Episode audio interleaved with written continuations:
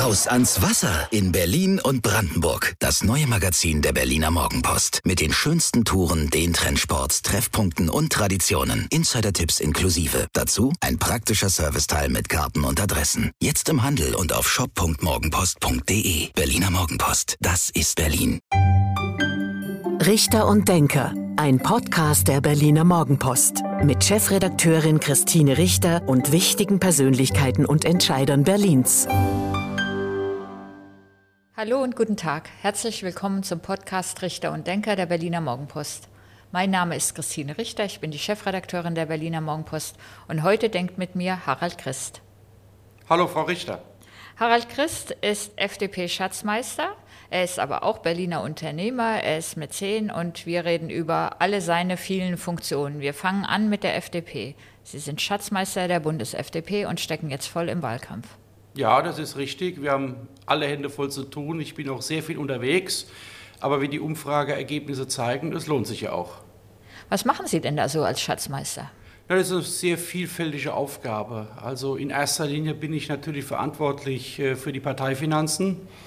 Das ist für die Freien Demokraten besonders wichtig, weil unsere Kampagnen ja weitgehend auch äh, spendenfinanziert sind. Also wir brauchen die Förderung vieler Menschen, die uns unterstützen und äh, die uns auch ihr Vertrauen damit äh, zum Ausdruck bringen.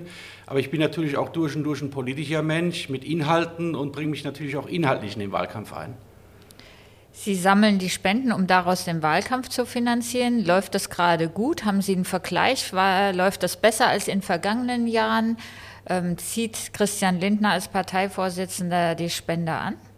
Christian Lindner ist außerordentlich äh, engagiert und aktiv. Äh, ich habe ja Vergleich zu einer anderen Partei, wo das nicht der Fall war. Über die und, wir gleich äh, noch reden. Christian Lindner äh, ist wirklich ein äh, großer äh, Spendenakquisiteur, aber wir sind auch ein gutes Team, äh, weil das ist ja nicht nur an einer oder zwei Personen zu messen, das ganze Team zieht mit. Und in der Tat haben wir seit äh, einigen Wochen ein sehr hohes gestiegenes Spendenaufkommen und das schaut ganz danach aus, als dass wir äh, dieses Jahr unser Ziel, was wir uns gesetzt haben, erreichen. Verraten Sie uns das Ziel? Nein. Dann lassen Sie uns darüber reden, weil die FDP war ja vor vier Jahren fast in der Regierung. Dann hat Christian Lindner damals gesagt, lieber gar nicht regiert als falsch regiert. Dann ging es ja in den Umfragen die Werte sehr nach unten. Jetzt beobachtet man doch auch nach der Entscheidung bei der Union für Herrn Laschet und nicht für Herrn Söder als Kanzlerkandidaten, dass die FDP ähm, ja sehr viele Stimmen ähm, sammeln kann. Wie erleben Sie das im Wahlkampf? Machen Sie Straßenwahlkampf mit den anderen FDP-Mitgliedern? Ja, das mache ich. Äh, das war mir von Anfang an wichtig, nicht nur der Bundesschatzmeister zu sein, sondern mich auch wirklich äh, überall, wo ich gebraucht werde und gerufen werde, zu helfen. Ich mache äh, vielfältige Veranstaltungen, kleine Veranstaltungen, große Veranstaltungen, angefangen von den Julis, aber auch in den Landesverbänden, in Kreisverbänden, versuche ich überall dort, wo ich einen Mehrwert bringen kann, den auch zu leisten. Das gehört für mich zu dieser Aufgabe dazu. Wie schon gesagt, ich bin politischer Mensch und äh, stehe für politische Inhalte. Und was 2017 äh, passiert ist, äh, das ist jetzt lange her. Wir konzentrieren uns auf die Wahl 2021. Es ist ganz klar zum Ausdruck gebracht worden, dass wir mitgestalten wollen, dass wir mitregieren wollen. Das ist unser Ziel. Deswegen kämpfen wir für die eigene Stärke. Und äh, ja, wie die Umfragen zeigen, sind wir da gut dabei. Also sowas wie damals, lieber gar nicht regiert als falsch regiert, kann nicht mehr passieren. Man muss die Vorgeschichte erzählen. Das würde jetzt äh, zu weit führen in allen Einzelheiten. Nur äh, der FDP hat man nachgesagt, über viele Jahre eine Partei zu sein, die äh, nur regieren will, der es vielleicht nicht immer um Inhalte geht, sondern die auch Mehrheitsbeschaffer ist wie Regierungskoalition. Das war jahrzehntelang das, was nachgesagt worden ist, zu Unrecht übrigens, aber zumindest stand das im Raum. Und ich glaube, das war eine mutige und konsequente Entscheidung von Christian Lindner. Nein zu sagen zu der damaligen Jamaika-Koalition. Es war mutig, das Amt äh, dann nicht äh, einzugehen, was er ja hätte eingehen können. Er wäre ja Finanzminister geworden und äh, womöglich Vizekanzler als zweitstärkste Partei in dieser Koalition. Er hat ganz klar Position bezogen und hat auch gesagt, wenn wir unseren Wählerinnen und Wählern, die uns das Vertrauen gegeben haben, nicht äh, wesentliche Inhalte sich im Koalitionsvertrag wiederfinden, dann sind wir nicht dabei. Und das ist mutig und konsequent und äh, aus meiner Sicht sehr respektvoll, dass man auch das aus der Sicht betrachten sollte. Wenn man sich die Umfragen anschaut, das tun Sie, das tun wir, dann könnte eine ähnliche Konstellation oder die gleiche Konstellation sogar wieder entstehen, die CDU als stärkste Partei, die aber dann die FDP und die Grünen für eine Mehrheit braucht. Ähm, dann droht doch wieder das Gleiche, wenn man sich mit den Grünen oder mit der Union in den Punkten nicht einig wird.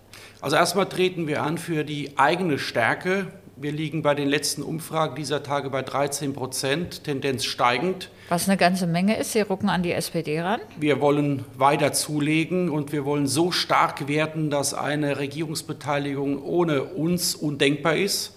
Wir glauben auch, dass das notwendig ist für unser Land, äh, weil wir eine Partei sind, die das Land gestalten wollen und nicht verwalten wollen. Wir setzen sehr stark auf Investitionen, auf Innovation.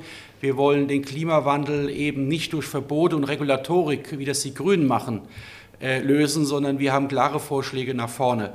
Und ich glaube, dass, äh, wenn es zu der Konstellation von Koalitionsverhandlungen kommt, Armin Laschet, äh, der ja zurzeit, wie es aussieht, derjenige sein wird, der die Koalitionsverhandlungen anführt, eine ganz andere Sensibilität gegenüber unserer Partei, meiner Partei und auch gegenüber den Themen der Freien Demokraten auch hat. Ich sehe Armin Laschet als Brückenbauer und weniger, wie das bei Angela Merkel war, die so recht sich ja mit dieser damaligen Jamaika Koalition nicht anfreunden wollte. Jetzt müssen wir unseren Zuhörerinnen und Zuhörern verraten, dass Sie viele Jahre lang überzeugt und sehr aktives SPD-Mitglied waren. Vor, helfen Sie mir, zwei Jahren zur FDP gewechselt sind. Erklären Sie erst mal, warum Sie diesen Wechsel gemacht haben und dann reden wir über Olaf Scholz und die SPD. Ich bin überzeugter Sozialliberaler, das war ich immer. Äh, als ich äh, in meiner Jugend mit 15 entschieden habe, mich politisch zu engagieren, war damals schon die Frage, mache ich das in der Sozialdemokratie oder bei den Liberalen? Wie schon gesagt, auf Grundlage meiner äh, eigenen Position als Sozialliberaler und als klarer Unterstützer und auch Förderer der sozialen Marktwirtschaft. Ich habe immer das Soziale in der Marktwirtschaft auch gesehen, aber auch immer das äh, wirtschaftlich Liberale. Und äh, damals habe ich mich für die SPD entschieden. Das äh, hatte einen ganz einfachen Hintergrund, weil die Eltern meines äh, besten Freundes damals äh, überzeugte Sozialdemokraten waren. Und äh, das war auch die Grundlage meines Eintritts und dann auch meines Engagements in dieser Partei, der ich hier 31 Jahre treu geblieben bin. Und was war dann der Grund, warum sind Sie gewechselt nach so langer Zeit? Und ich kenne Sie ja schon einige Zeit, ja auch ein überzeugter Sozialdemokrat waren. Warum sind Sie dann gewechselt? Ich war immer sozialliberal und davon überzeugt in der Sozialdemokratie. Und äh, nach 31 Jahren kann man nicht sagen, es gab jetzt ein Ereignis, was dazu geführt hat, äh, dass äh, ich ausgetreten bin. Es war äh, über Jahre schon eine Entfremdung, die ich auch gespürt habe. In der Wirtschaftspolitik. In der Wirtschaftspolitik, auch äh, in, in vielen sozialen Fragen, aber auch in äh, äh, Transformationsfragen, wohin unsere Gesellschaft steuert. Und äh, das äh, waren also auch inhaltliche Diskussionen, die ich mit mir selbst, aber auch mit vielen Freunden der Sozialdemokratie ausgetragen habe. Und was dann natürlich für mich entscheidend war, war die damalige, der Rücktritt von Andrea Nahles, dann der Mitgliederentscheid, dass man sich gegen Olaf Scholz ausgesprochen hat, der ja meine Unterstützung hatte zum damaligen Zeitpunkt und sich für zwei doch sehr unerfahrene, auf Bundesebene unerfahrene Politikerinnen und Politiker entschieden hat mit Frau Eske und Herrn Bojans. Und äh, es passte dann innerlich teilweise nicht mehr. Die Partei ist immer stärker nach links gedriftet, hat als frühere Partei, für die auch Industriepolitik und Standardpolitik wichtig war, diese Position immer mehr aufgegeben. Wirtschaftspolitik, Mittelstandspolitik, für die ich ja auch als Mittelstandsbeauftragter verantwortlich war, hat sich immer mehr marginalisiert. Und äh, neben den innerlichen Entfremdungen kam dann noch die persönliche Entfremdung. Ich habe es ja damals gesagt. Ich äh, sehe Frau Eskens äh, und Herrn Bojans weder in der fachlichen noch in der persönlichen Eignung geeignet für dieses Amt. Und äh, dann war für mich auch klar, dann muss man eine Konsequenz im Leben haben und muss dann einfach schlicht und ergreifend seinen Austritt erklären. Ich war immer ein Mensch äh, von Konsequenz. Das ist aber keine Bewertung der Menschen, Saskia Esken und Bojans. Das ist rein eine politische Bewertung. Und äh, ich habe auch immer gesagt, ich wünsche mir für die Sozialdemokratie, weil sie eine wichtige, traditionsreiche Partei ist, dass sie auch wieder zu einer relativen Stärke zurückfindet. Die SPD hat sich ja dann für Olaf Scholz als Kanzlerkandidaten entschieden. Ähm, ist er denn in Ihren Augen der bessere Kandidat im Vergleich zu Armin Laschet? Nein, das kann man so nicht sehen. Ich glaube, die Typen sind völlig unterschiedlich. Zu Armin Laschet kann man sagen, dass wir mit ihm in Nordrhein-Westfalen eine sehr erfolgreiche Regierungsarbeit machen in der äh, Koalition, die wir da zwischen CDU und äh, Freien Demokraten haben. Ähm, und von der Seite aus ist für Armin Laschet und meine persönliche Meinung, äh, kann er Kanzler? Ja.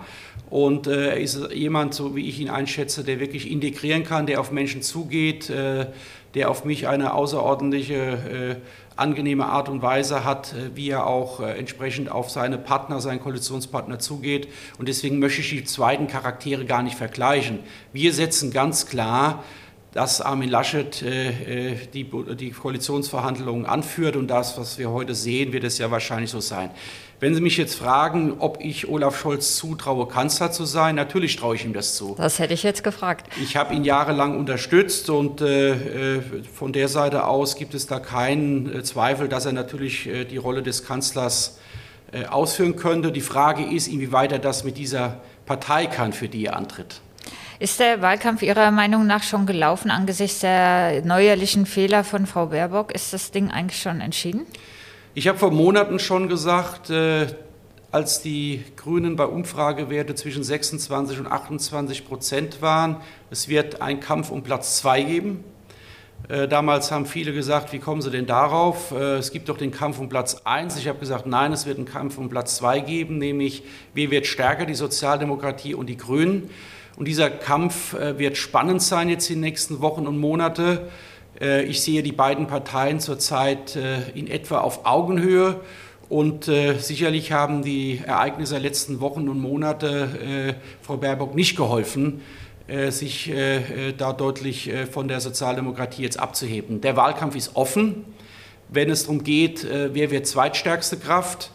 Es zeichnet sich ab, äh, dass wir es schaffen können, uns mit derzeitigen Ergebnissen, die wir anstreben, die viertstärkste Kraft zu sein. Aber noch ist nichts entschieden. Es ist ein spannender Wahlkampf und es wird bis zum letzten Tag um äh, starke Positionen zu kämpfen sein. Jetzt muss ich die Frage auch noch stellen, trauen Sie Frau Baerbock das Kanzleramt zu?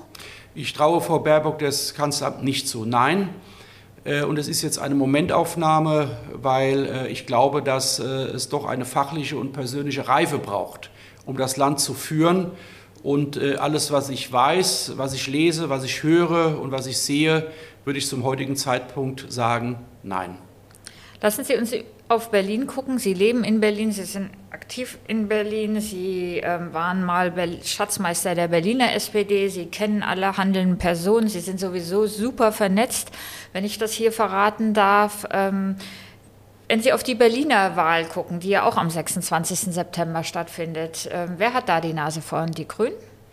Also erstmal stelle ich fest, dass die Grünen in Berlin aus meiner Sicht überhaupt gar keinen erkennbaren Wahlkampf machen, zumindest nichts, was ich wirklich als solchen wahrnehmen würde.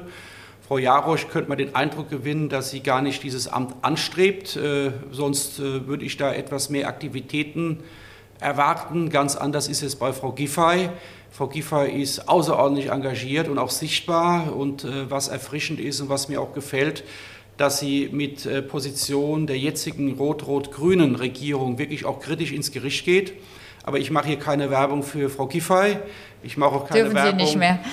Ich mache keine Werbung für Frau Giffey, ich mache auch keine Werbung für Frau Jarosch, sondern wir setzen als Freie Demokraten mit Herrn Chaya, Sebastian Chaya, auf eine äh, starke liberale Handschrift in der Stadt. Und ich glaube, nach diesen vielen Jahren rot-rot-grüner, grün-roter und auch äh, schwarz-grüner äh, mit SPD-Beteiligung oder SPD-geführten Regierung ist es endlich mal notwendig, dass eine wirtschaftsnah, liberale und mittelstandsorientierte Politik in dieser Stadt äh, auch gelebt wird. Und dafür kämpfen wir. Für ein starkes Ergebnis für Sebastian Chaya und äh, den Parteifreunden meiner Partei in Berlin. Es gibt ja zig ähm, wirtschaftspolitische Themen, wo Sie sich gut auskennen, die in Berlin jetzt diskutiert werden. Also schauen wir auf die Wohnungspolitik, Enteignungen, Mietendeckel hatten wir, sie hat alles mit äh, der Wirtschaft zu tun. Wie, wie bewerten Sie denn das, was in Berlin gerade so passiert oder passiert ist in den letzten fünf Jahren Rot-Rot-Grün? Hey, da könnte man jetzt äh, eine ganze Stunde drüber reden, was alles schiefgelaufen ist, äh, wenn ich einfach nur mal das Thema öffentliche Verwaltung mir anschaue, was äh, Ihnen jeder äh, Leserin und Leser Ihrer äh, tollen Zeitung auch sagen wird, wo wirklich äh, fast nichts mehr funktioniert. Die Stadt als Metropolregion Berlin hat wirklich erheblichen Nachholbedarf an Entbürokratisierung und äh, an Prozessen und Strukturen, gerade in Bereichen, wo Digitalisierung ja überall angesagt ist, haben wir hier in Berlin riesen Nachholbedarf. Und die äh, fehlgeschlagene Wohnungsbaupolitik des Senats, äh, könnte man ja auch Bände drüber sprechen. Es ist ja nicht so, dass diese Stadt nicht ausreichend Flächen hätte, die man bebauen kann, die man sogar ökologisch nachhaltig bebauen kann, sondern es, wir haben viel zu lange Genehmigungsprozesse. Die Politik ist viel zu destruktiv, was Investoren angeht. Teilweise wird durch diese krude Verbots- und Regulatorikpolitik werden sogar Investoren äh, erschreckt und verschreckt.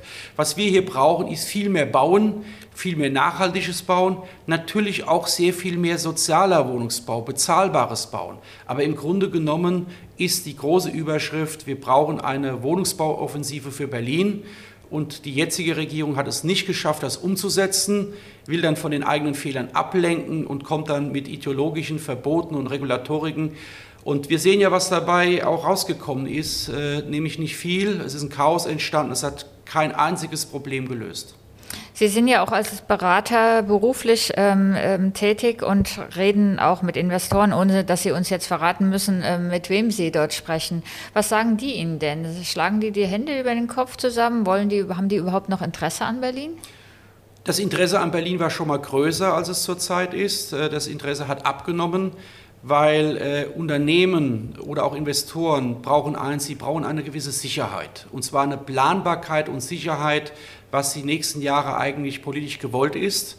Und wenn diese Sicherheit nicht gewährleistet ist, wenn Sie permanent damit rechnen müssen, dass willkürliche Gesetze oder Initiativen ins Leben gerufen werden, um diese Investoren keine Basis haben, auf der sie Entscheidungen äh, treffen können, dann gehen die woanders hin. Wir dürfen eins nicht ausblenden. Wir haben einen Wettbewerb der Regionen. Berlin steht in einem Wettbewerb der Regionen innerhalb Deutschlands. Aber Berlin steht auch in einem Wettbewerb der Regionen innerhalb Europas, innerhalb der Welt, wenn es um Ansiedlung geht, wenn es um Investitionen geht, wenn es um Start-up-Unternehmen geht.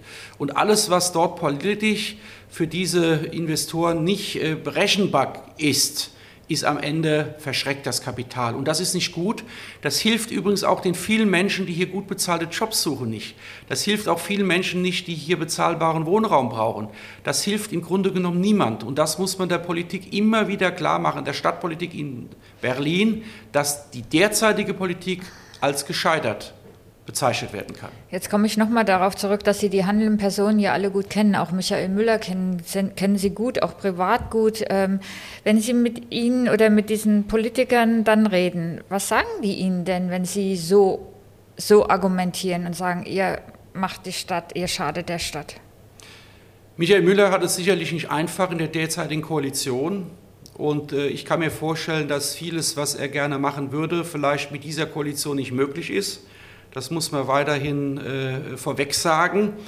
Und man muss auch feststellen, äh, dass äh, Berlin ja sehr stark auch von den Bezirken äh, dominiert ist. Es ist ja nicht so, dass der regierende Bürgermeister Zugriffsrecht hat auf jeden Bezirk. Es gibt ja im Gegensatz zu Hamburg in Berlin eine sehr große Stärke der Bezirke. Also was in Hamburg vom ersten Bürgermeister umgesetzt werden kann, ist in Berlin nicht so einfach möglich. Und äh, das muss man fairerweise sagen. Aber alles in allem äh, steht er natürlich für äh, diese Politik in Berlin und muss am Ende sich auch kritische Fragen und auch äh, äh, kritische Antworten gefallen lassen. Persönlich und menschlich schätze ich ihn sehr. Was, wo kommt Ihr Zutrauen her, dass sich das mit einer neuen Regierung ändern könnte? Na, ich habe jetzt erstmal das Zutrauen, weil ich ja sehr genau äh, verfolge, wie sich einzelne Kandidatinnen und Kandidaten äußern. Ich habe ja schon gesagt, äh, dass Frau Giffey hier klare Positionen bezogen hat. Aber was mir viel wichtiger ist, über uns zu reden, über die Freien Demokraten in der Stadt. Und wenn man unser Programm für Berlin ansieht, genau äh, zum Beispiel, was wir gesagt haben zum Thema Wohnungsbau und Investoren, dann kann sich das sehen lassen. Und deswegen kämpfe ich ja dafür, dass es im nächsten Senat äh, hoffentlich äh, eine starke Regierungsbeteiligung der Freien Demokraten gibt.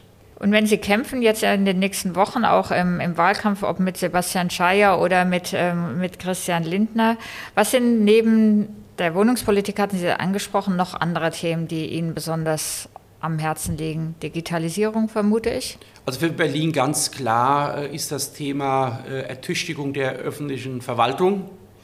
Äh, auch ganz klar Investitionen in die Schulen, in die Infrastruktur der Schulen ganz klar auch äh, den Thema Wohnungsbau, äh, mehr bezahlbares Wohnen, aber auch mehr Bauen in allen Segmenten. Wir haben hier in dieser Stadt sechs Wohnungsbaugesellschaften. Da braucht es auch Koordination, da braucht es auch der Willen der Politik, diese Gesellschaften zu unterstützen für mehr Wachstum.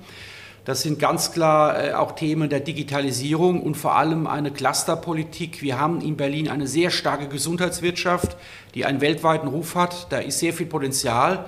Und was Berlin ja so spannend macht, wir haben starke Hochschulen, starke Wissenschaft, starke Forschung, dass wir es noch viel mehr schaffen müssen, den begonnenen Kurs junge Unternehmen in die Stadt zu holen, der die letzten Jahre auch recht gut gelungen ist, muss man sagen, dass wir diesen Kurs auch in dem Wettbewerb der Metropolen, sei es denn äh, Metropolen Israel oder auch London oder auch Paris oder auch anderen Wirtschaftsbereichen, dass wir die großen Vorteile dieser Stadt auch äh, herausstellen und auch als Willkommenskultur an diese ganzen Unternehmen und Talente, die damit in Verbindung stehen, auch ein Angebot machen, dass es sich lohnt, nach Berlin zu kommen. Da müssen Sie fast alles in der Politik anders machen, außer dem Bereich Wissenschaft und Gesundheit. Da lief es ja in den letzten Jahren sehr gut, weil der regierende Bürgermeister sich ja persönlich auch sehr engagiert hat und da auch viel erreicht hat. Aber ansonsten, glaube ich, muss man neu anfangen in der Stadt, oder? Es ist nie so, dass jemand alles schlecht macht oder alles richtig macht. Es äh, muss man fairerweise sagen, es gibt immer auch äh, die Themen, die man benennen muss. Sie haben eins gesagt, das kann man positiv erwähnen. Das heißt aber nicht, dass wir da äh, auf einer Flughöhe sind, wo wir sein könnten. Auch da bedarf es weitere Kraftanstrengungen. Und äh, ja, wir müssen in Berlin vieles verändern. Wir müssen die Stadt gestalten und nicht schlecht verwalten.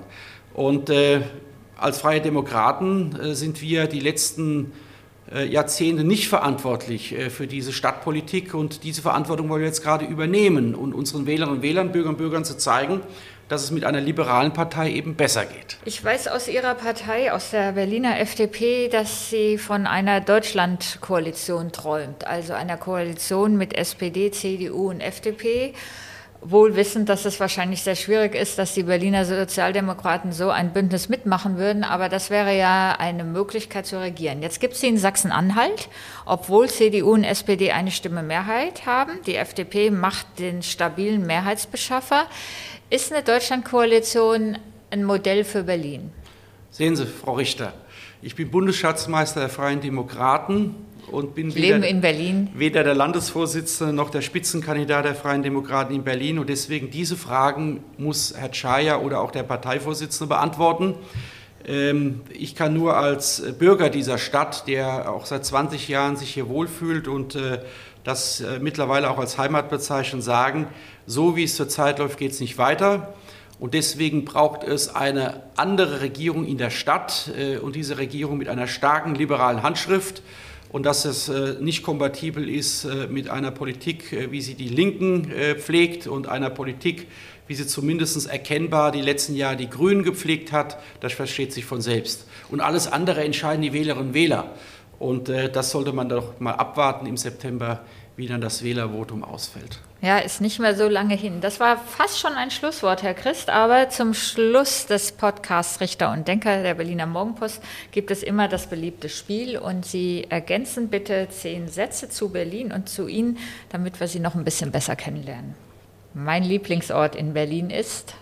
Ich liebe den Kudamm und die Seidenstraße vom Kudamm.